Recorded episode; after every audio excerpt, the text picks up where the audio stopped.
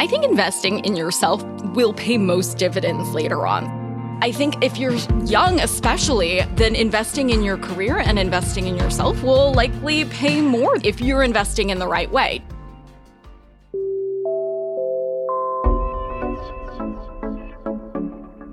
Welcome to Teach Me Something New.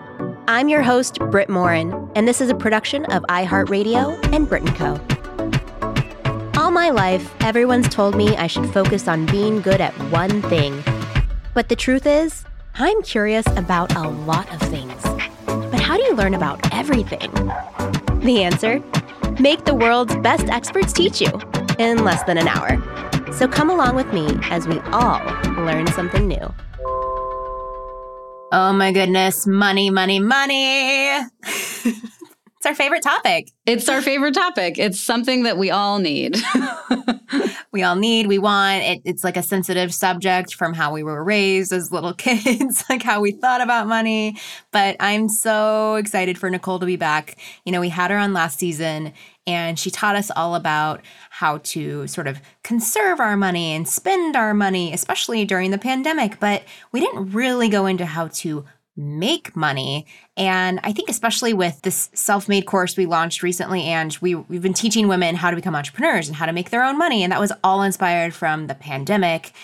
And there are other ways you can make money besides becoming an entrepreneur, even though that's our favorite way. So I can't wait to get all the tips and tricks. Yeah, I think that what I love most about the last episode is Nicole's take on everything being about learning the language, sort of understanding all of the acronyms, all of the terms, and how they apply to you and how they don't.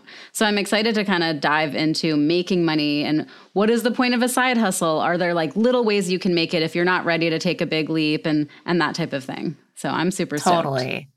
Well, let's get to it. We are here to welcome back our good friend and financial guru, Nicole Lapin, who is here to teach us something new about making money. Welcome, Nicole. Hi, ladies. It's so good to be back. Reunited feels so good.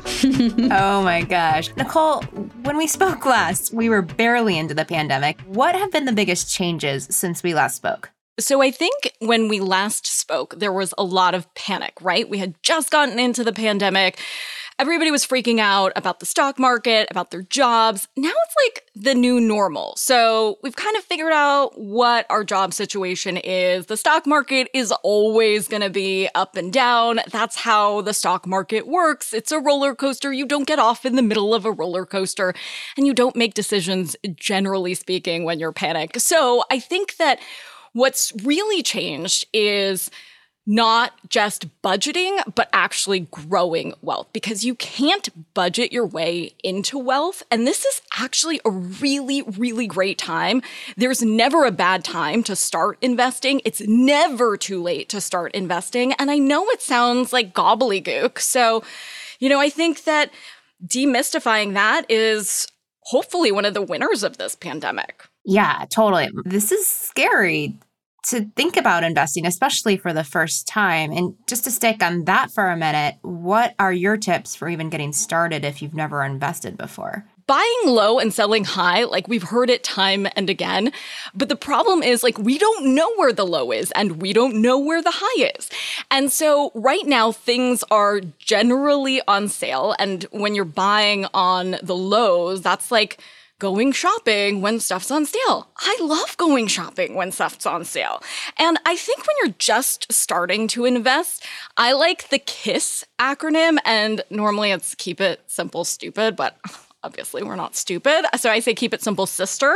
And really, like, don't try to get too exotic. People keep asking me, like, should I invest in Zoom or should I invest in cryptocurrency or this stock or that stock? And I think really when you're starting, think about what Warren Buffett said. That dude knows what's up with money. He said the best investment Americans make is low cost S&P 500 index funds. Period. End of story. And I can tell you what an index fund is. It's not even that complicated. It's just like a whole bunch of different stocks smushed together so it's diversified for you. It's technically a mutual fund. You can also look at ETFs, which are basically the same thing and they trade on stock markets. The first thing you need to think about is are you a hands on or a hands off investor? So we could do this together if you want. Are you guys hands on or hands off? I think I'm hands on. What do you think, Ange? I'm definitely hands off. oh, okay. So Brit hands on would be like the brokers T. Rowe Price, uh, Ameritrade, Vanguard, Fidelity, Schwab, E Trade, all of those. Your risk tolerance and the way you handle your life or your career or your family is really like how you should handle your money. And if you don't have a risk tolerance in general, if you're not a risky person, if you're not an entrepreneurial person, cool. Like, don't try to be something else. There is space for everybody and all personalities. So, Ange in the hands off world would be like robo advisors. So, robo advisors Oh. sound super sci fi y. They're not. They're not robots. They're like the Wealthfronts, the betterments, the Merrill Edges of the world. So, what does Robo Advisor do? So you can download their app. You put in your money. You can put in like a hundred bucks. It doesn't have to be something large. And then essentially you're hands off and they're doing a lot of the heavy investing lifting for you. It basically helps you create a portfolio versus you, Brit, if you're like going on Schwab or E Trade, then you need to go in there and do stuff with your portfolio or automate it. I use Robinhood. Plug for Robinhood. So then I feel like I'm in between because I use I do it through Vanguard and Schwab. So it's like sort of manual, but sort of not. by the way, the more the merrier. Like you Mm. don't even have to put a ring on one of these Hmm. places, brokerages or apps. And if you're just starting, you know, an app might be an easy gateway into this. And I am a big fan of using some play money. Like if you have 500 extra bucks, like don't take it too seriously. Don't go into it thinking like I have to make my fortune right now. I mean, you're going to learn so much when you have a little bit of skin in the game, more than you'll ever learn by us talking about it for an hour or a class or a day or a week or a month. Like you getting in there, you know, like some schools do fake portfolios for kids, right? Like you can track different stocks. But I say, you know, take that up a notch and actually play around with it. And then you start seeing, like, as you're making money, it becomes really addicting. It's hard to know where to start, you know, and I think that with some people, they would think of robo advisor or robocop or whoever you mentioned as and and be sort of nervous about it because they're so out of control but then they want to be in control and don't know where to start. So when it comes to the stock market how should people be assessing companies to invest in? Should they be focused on tech stocks like the next zoom or slack or smaller companies? What advice do you have there? I really think, especially when you're starting out, do not get fancy with stock picking. Like, unless you are going to sit there and become a day trader, uh, which I don't think you are, I think it's important to dollar cost average and start with index funds. Low cost S&P 500 index funds or Dow or whatever index your heart desires. You can even go for a more techie index just as long as there's a bunch of different stuff in there. So if like something goes down, then your whole portfolio doesn't go down because there's likely something else in there that's gone up. And you can get in on a bunch of different things without actually spending a bunch of money for those different things. And let's say you have like 12,000 bucks. I would say do not put $12,000 in the stock market today. I would say take that out, divvy it up, dollar cost average, fancy terminology for putting little chunks of that into the market at different times. So $1,000 every month for easy math. And you're essentially hedging against some of those fluctuations. You can do that automated. Uh, there are ways to set that up with whatever brokerage you prefer. Again, it's like toilet paper. Like you go to the supermarket and there's a whole bunch of toilet papers and paper towels. Like essentially they're all the same, right? It's just like kind of a matter of preference. Do you want the ripples? Do you want the two ply, the three ply? I want Like, the four ply. Like I like it extra cushy. same, same. okay, what about crypto? So I do own some crypto, and in fact, two years ago, I, or three years ago, I don't remember when crypto was at its peak uh, in culture. We hosted a crypto conference for women, teaching them about the value of crypto. And in fact, we made up a phrase called Britcoin. and there are t-shirts Yes, that say true. Britcoin. i've got a t-shirt Yeah. I actually have been surprised by the price increase of, of Bitcoin and crypto. And also, is despite the volatility, kind of the stabilization, this volatility in the public markets, the stabilization of crypto. But what are your thoughts on it? I know I sound like Debbie Downer and that I'm not like bringing this sexy advice, but really, you don't want to get too sexy with your money. There are other ways to display your sexiness, if you ask me. And crypto, listen, I suggest keeping your investment in crypto or crowdfunding or like whatever exotic variety you want to invest in to 1% of your net worth. So your net worth is your assets minus your liabilities. So let's say you calculate all that and I have a bunch of charts to help you do that and like figure out what you owe versus what you own. You don't have to be a millionaire, a billionaire to have a net worth. You can have a net worth of $100,000 and 1% of that is $1,000. So if you have a $100,000 net worth, I wouldn't put more than a $1,000 into crypto. That's just Okay. my rule of thumb. I know that everybody wants like hard, fast rules. Again, it's like a bigger picture of what you're dealing with. So if you have a long term time horizon, right, Brit, like you're a baby cakes. So you're not retiring maybe ever. I don't think. You're far from typical retirement age. So you have more time to play around.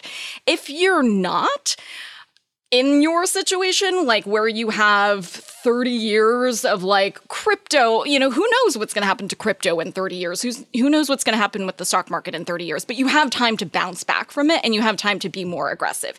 If you don't, if you're like five years away from retirement, then you want to be more conservative. And so you want to go to more conservative investments like bonds. The rule of thumb is to take your age and then take that percentage and buy bonds. So I'm 36. The rule of thumb is to put like 36% of your whole portfolio into bonds because that's going to reflect your general time horizon. And then the rest of it would go into stocks. When I'm 90, that means I, I'm putting 90% in bonds. Yeah. Oh, Whoa. okay. I have Just never heard sure. this rule. I love it. I like it's this so rule. easy. It's so straightforward. More, I need more easy rules like this in my life, please. I got you, girl. And I'm long Bitcoin. So, like, long and short, uh, you'll hear that in the stock market a lot. So, long just means you're like betting something's going to go up. Short is not the opposite of tall, it's the opposite of long on Wall Street. And it just means you think something's going in the shitter, pooper. Can I say shitter here, guys? Yeah, yeah, mm, yeah. Yeah. Yeah. We curse a few times You in know. our podcast. Cool. Yeah, yeah, yeah. We just put an explicit warning on it for the for the kids. I wouldn't have it any other way. When you need mealtime inspiration, it's worth shopping Kroger, where you'll find over 30,000 mouthwatering choices that excite your inner foodie. And no matter what tasty choice you make, you'll enjoy our everyday low prices, plus extra ways to save, like digital coupons worth over $600 each week. You can also save up to $1 off per gallon at the pump with fuel points. More savings and more inspiring flavors make shopping Kroger worth it every time. Kroger, fresh for everyone. Fuel restrictions apply. Okay, real estate. A lot of people are buying real estate. Interest rates are low right now. Is it smart to sell your real estate? You know, anecdotally, there are a lot of friends of mine who are selling homes or buying homes, and they are like going off the market like crazy. So, yeah, interest rates are low. To try and get a mortgage right now, you have to have more money down because banks are concerned about, especially for jumbo loans. So, jumbo loans are like more than $750,000 or something that you're borrowing, not the whole value or price of the house. And so I think that right now, if you want to live in a place for a long time, like same rules apply that I've always had, pandemic, schmandemic. Like if you are going to live there and nest there and not move around, then a house could be a great purchase. I just wouldn't think of it as an investment unless you want a show on HGTV.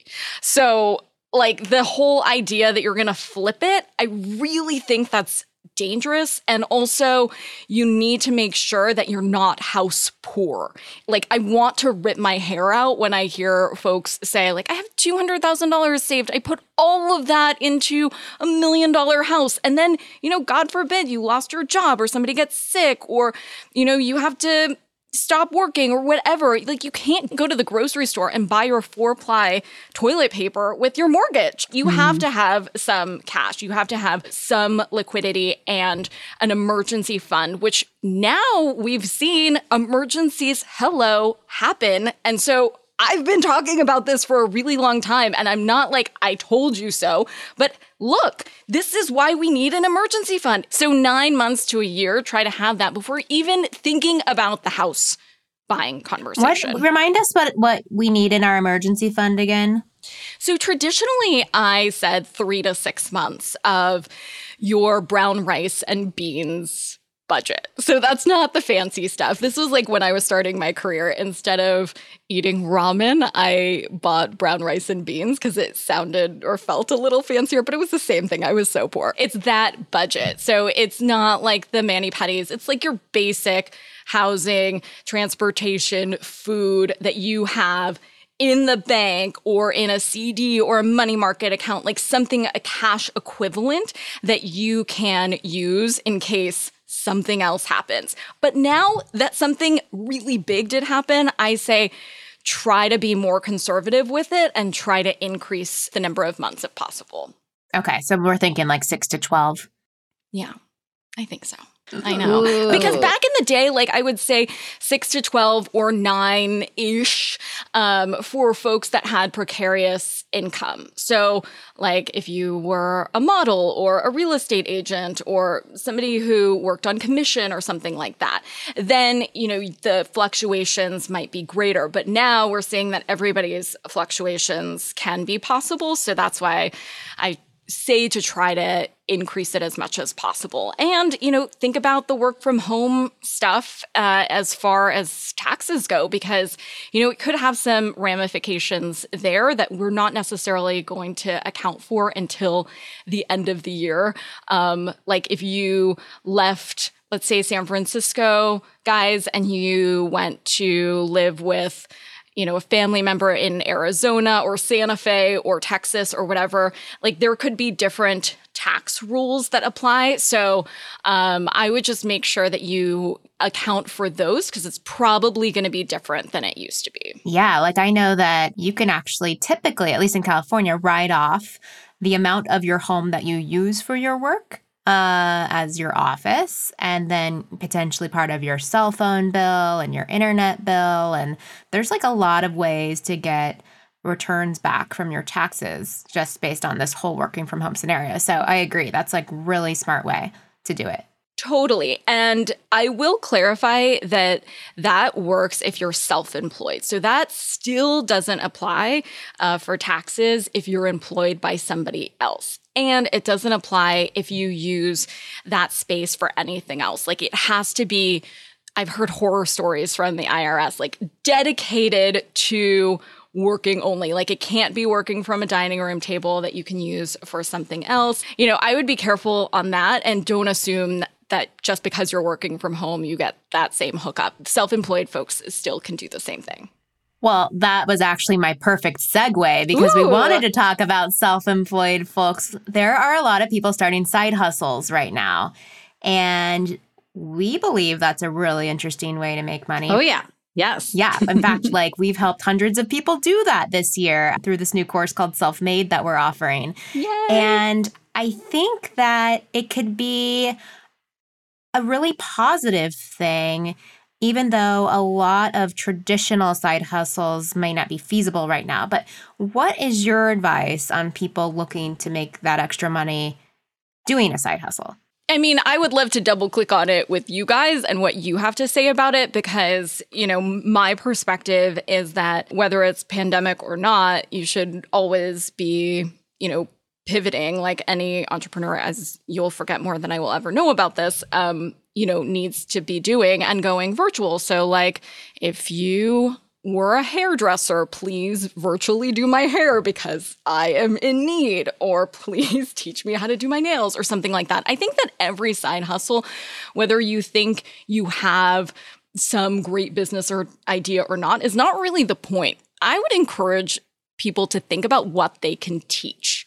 And this is a great way to think about this for this podcast because you have something to teach. Everybody has something to teach, whether it's like, East Asian art history or like basket weaving or whatever. I mean, there is somebody who will pay for that knowledge. So I think instead of focusing on how do I make more money, just really focusing on like, what can I do to be of service and like what's my knowledge arbitrage, so to speak? Like, where do I have a leg up in the knowledge that somebody else might want to pay for? So, do you think that people should be thinking that way in like a longer term lens or is it still I feel like a lot of it right now and certainly a couple months ago was like what kind of side hustle or what thing can I teach just for right now? But this isn't a forever thing. This is just going to be for a couple of months. Do you think people should be thinking longer term about some of these changes we're talking about Listen, I think investing in yourself will pay most dividends later on. So, we've talked a lot about the stock market and different investments, and you can make like 10% of a return and then, you know, minus typical inflation, which is about 3%. So, you know, ultimately you're making accounting for inflation like 7% over time. I like to look at like big data sets mm-hmm. for this type of stuff. But I think if you're young, especially, then investing in your career and investing in yourself will likely pay more than a 10% or 7% return. If you're investing in the right way, teaching yourself stuff, listening to all these podcasts, taking classes, you know, I think that that's where you're going to see more returns, I would say, um, and I'm not a betting woman, than any cryptocurrency that you're going to possibly buy. What about other ways to make a little bit of extra cash? So, uh, full disclosure, I invested in a company called Neighbor. It's neighbor.com. You can actually get paid to store your neighbor's stuff for them in any extra space you have in your house. It's kind of like Airbnb for storage, but like a coworker of mine is literally getting paid 200 bucks a month for storing his neighbor's college kids stuff that they didn't want to keep in their dorm in his crawl space. Um, and I think it's just fascinating that there are all these new ways to make money just by using stuff you might already have. There's another site called rev.com, which we actually use sometimes to transcribe these podcast episodes. Um, and it's humans that are literally transcribing audio and getting paid by the minute, I think, for for their transcription skills. And so, like, what do you think of all these extra ways to make money as a quote unquote side hustle? So I think the transcription people, that would be like in the side hustle bucket. And I would say the other stuff, like the neighbors of the world, will be more in the passive income bucket, right? Because you're not really doing anything extra for that. And I would really keep in mind your billable hours. So if you actually want to use one of those services to get something done for you, I wouldn't necessarily like get so freaked out by a fee that you're paying as some premium. Like, don't try to nickel and dime your way into wealth. If that saves you time, everyone has billable hours. Not just lawyers. You can figure out your billable hours, take your salary, divide it by time. And I think that changes your perspective on how you use and value your time. You cannot get more time. And so I think when you're assessing whether or not you want to have that side hustle, like if it makes sense for your billable hours on either side of it, then get after it. And yeah, I mean, if you have more ways to earn passive income for doing like jack shit, then also get after it. Should we jump into savings just for a second? I know we're talking about making money, but you sort of do make money when you save money, right? You do. And if you get the debt monkey off your back, you'll have more money that you're making in the long run because you're not spending so much money on compounding interest. So, compounding interest, Einstein said, is the eighth wonder of the world. So, why the heck did he say that? Is because it's awesome when it works in your favor. It just means your money is making money for you. So when you put money into the stock market and you reinvest it, you reinvest the profits, then that money is making more money versus simple interest that would be just like a 5% return on your base investment. And so when it works against you with credit card debt, it is the worst. So I think that when you get that, you know, debt situation under control, you'll ultimately make more because if you're starting to invest and you're earning interest, it's just going to be uh, canceled out by like interest that you're paying on debt. So what you're saying sense. is, um, ideally, don't invest or start your high yield savings account until you're actually out of debt, so that those returns can actually compound for you. Totally. And your checking account is not a savings account. So you said high yield savings account. That is typically an online savings account. And I know that might sound scary, but I think now another winner of the pandemic financially is that we're getting down more with online stuff. And so I think if you would have asked me a year ago, people would be concerned about putting their money in an online bank. They'd be like, no, I want to go to Bank of America or Chase and see Barbara every morning and like get those little pens and mints and like make deposits in real life and it seems real. Well, that's not even a possibility. And I love uh, Barbara as much as the next girl or mints or pens or whatever, but you don't need those things. And when a bank has those things, that means they have to pay for those things. So that means they have a bunch of overhead that they are essentially taking all of Barbara's salary and all the swag and all the stuff like out of the interest that you're making. And listen, like get your own breath in order like you don't need that stuff i would rather you have more in interest which is what you're going to get in an online bank than anything else What are examples of online banks that you suggest we try? Ally. Uh, I mean, again, there are so many good ones that don't have brick and mortar stores. If you can, you know, get down with that idea, and oftentimes, like you'll have a chat feature as well in case you have questions. But listen, it's not a lot more. I'm not gonna lie. It's not like you know a couple percentage points even. It's like a couple of basis points in some cases. And basis points when you hear wall street people talk about that that just means like fractions of a percent. So like 2 basis points is 0.02% 20 basis points is 0.2% and then 200 basis points is basically just 2% like 2.00 that's where you get the 200 part from That's a good piece of homework. We should have to, everyone listening should have to use the phrase basis points in a sentence this week. Hmm. It's a good one. And then that's- that's part of the jargon too that we talked about before. Like, you don't really need another term to say that, right? But it sounds like, whoa, you're so cool and so educated in the investing world. And it's really like you can just honestly say 2% instead of 200 basis points. It's the same thing. But It's fine. Yeah. Oh my God. The stock market was down 30 basis points today. Did you see the news? Isn't that good? sounds Was that super cash? Yeah, Thanks. so I'm very cash, smart. so nonchalant. Yeah. So speaking of jargon and acronyms and all that good stuff, what about 401ks versus IRAs? How do you know which one is a better bet for your retirement savings right now? What do you mean, which one? Why do I have to choose? Oh, so you don't have to No, choose. Tell us more. It's the more the merrier when it comes to retirement accounts, and especially retirement accounts that are linked to the stock market. You know, gone are the days of pensions. Like they're in the way of the blackberry or the dodo bird.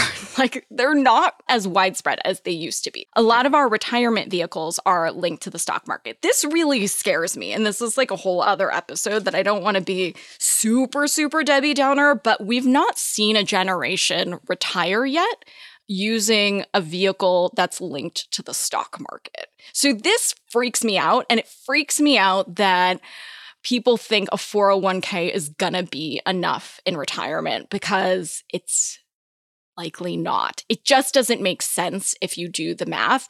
And 401ks, if they're traditional 401ks, there are Roth 401ks in some cases. The only difference is taxes. But here's the thing like, if you're looking at your statement, you might not account for that big chunk of taxes that you're going to have to take out when you're that sassy old lady and you need it. And for a Roth, you pay taxes now so you don't pay taxes later. And I prefer that because I'm, again, not a betting woman, but I assume taxes are only going in one direction. And I'm betting on you, really, that your tax bracket is going to be higher. that you're going to make so much money that like the government's going to want so much more of your money. So if you can do both, that would be ideal. If you could do more than both, that would be also ideal for me. You don't have to choose an individual retirement account. So, an IRA is like wherever you go, you can take it with you. And sometimes when we have these conversations, we skip the idea of like, where do we actually go? So, you can get an IRA literally from your bank. Like, if you want one, if you have Chase or Bank of America or whatever, like, you go there. That's where you buy your IRA. And the 401k goes through your employer. So I would say if you could, again, back to that diversification, if you could do something with a Roth function and something with a traditional function, that would be better. Just because I don't know what's going to happen. You don't know what's going to happen. Nobody knows what's going to happen. So, like, try to protect yourself as much as possible.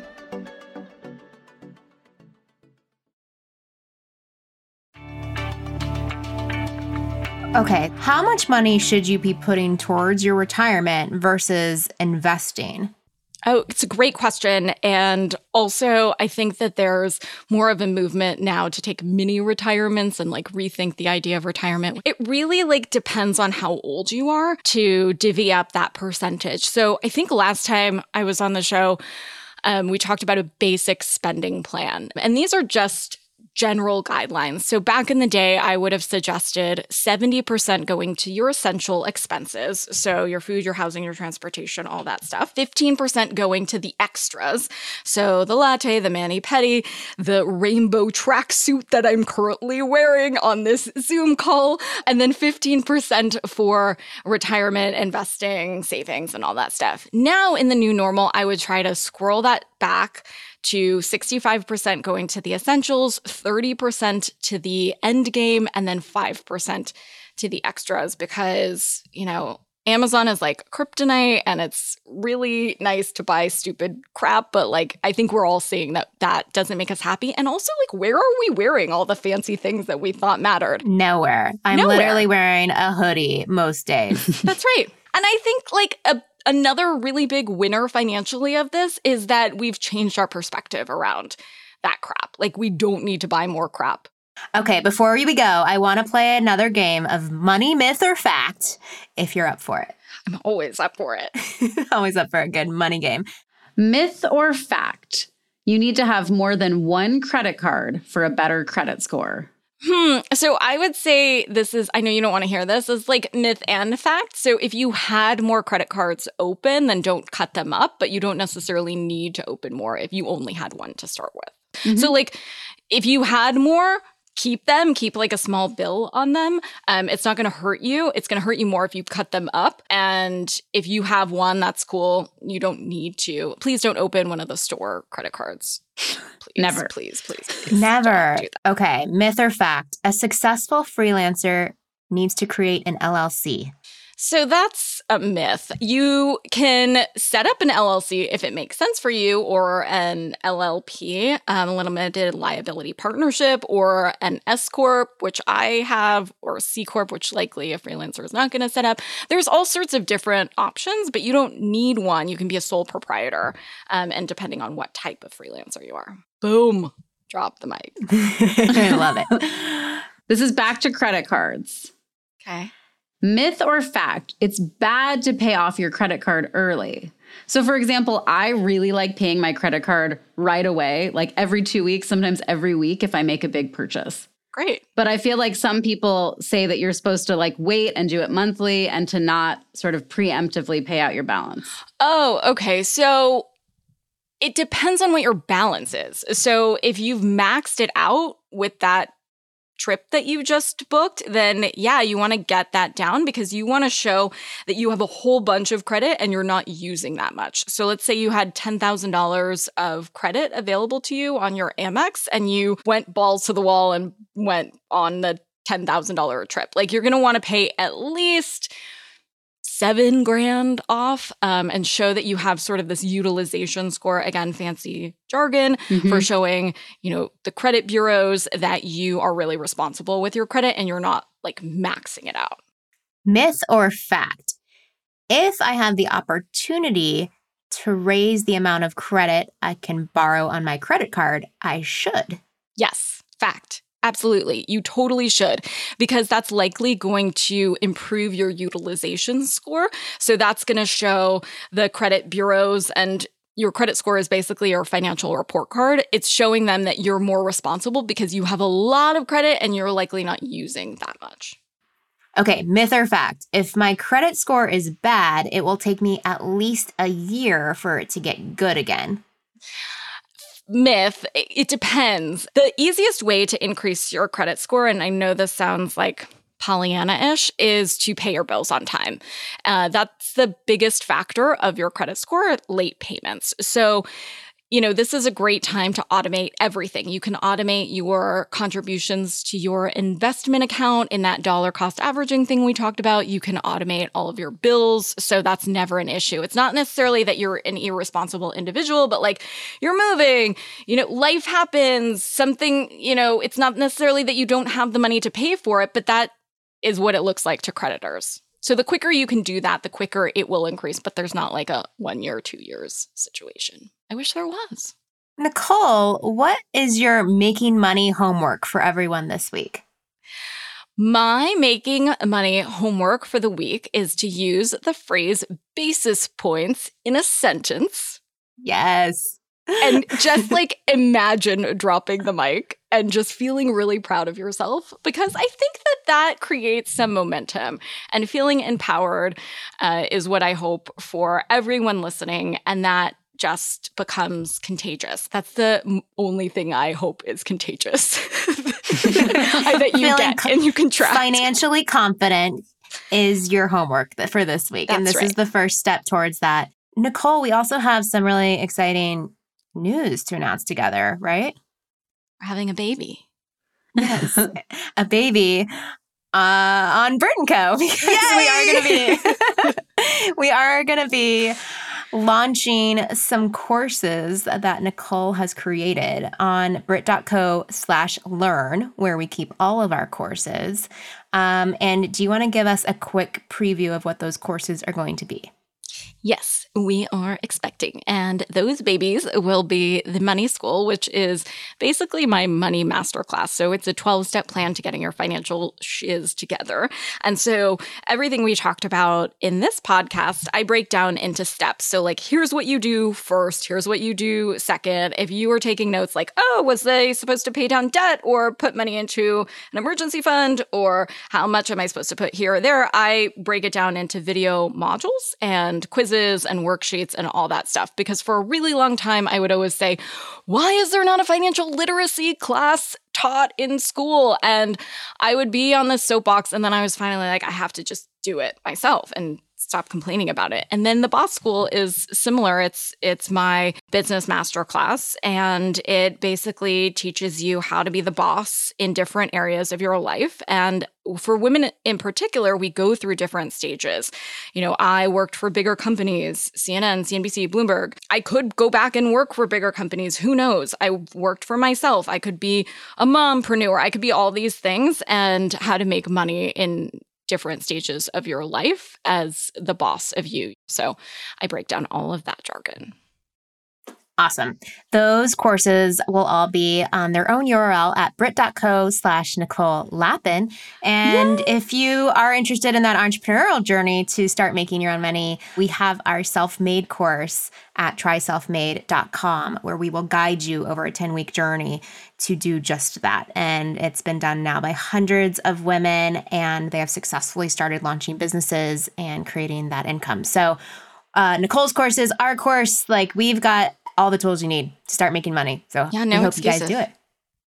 Thanks so much for coming back, Nicole. Great advice as always. If you missed Nicole in season one of Teach Me Something New, don't forget to go back and download her advice for budgeting and spending and all the money 101 basics. You can also hear her and her co host Jason Feifer from Entrepreneur Magazine on their podcast, Hush Money, giving more great money advice.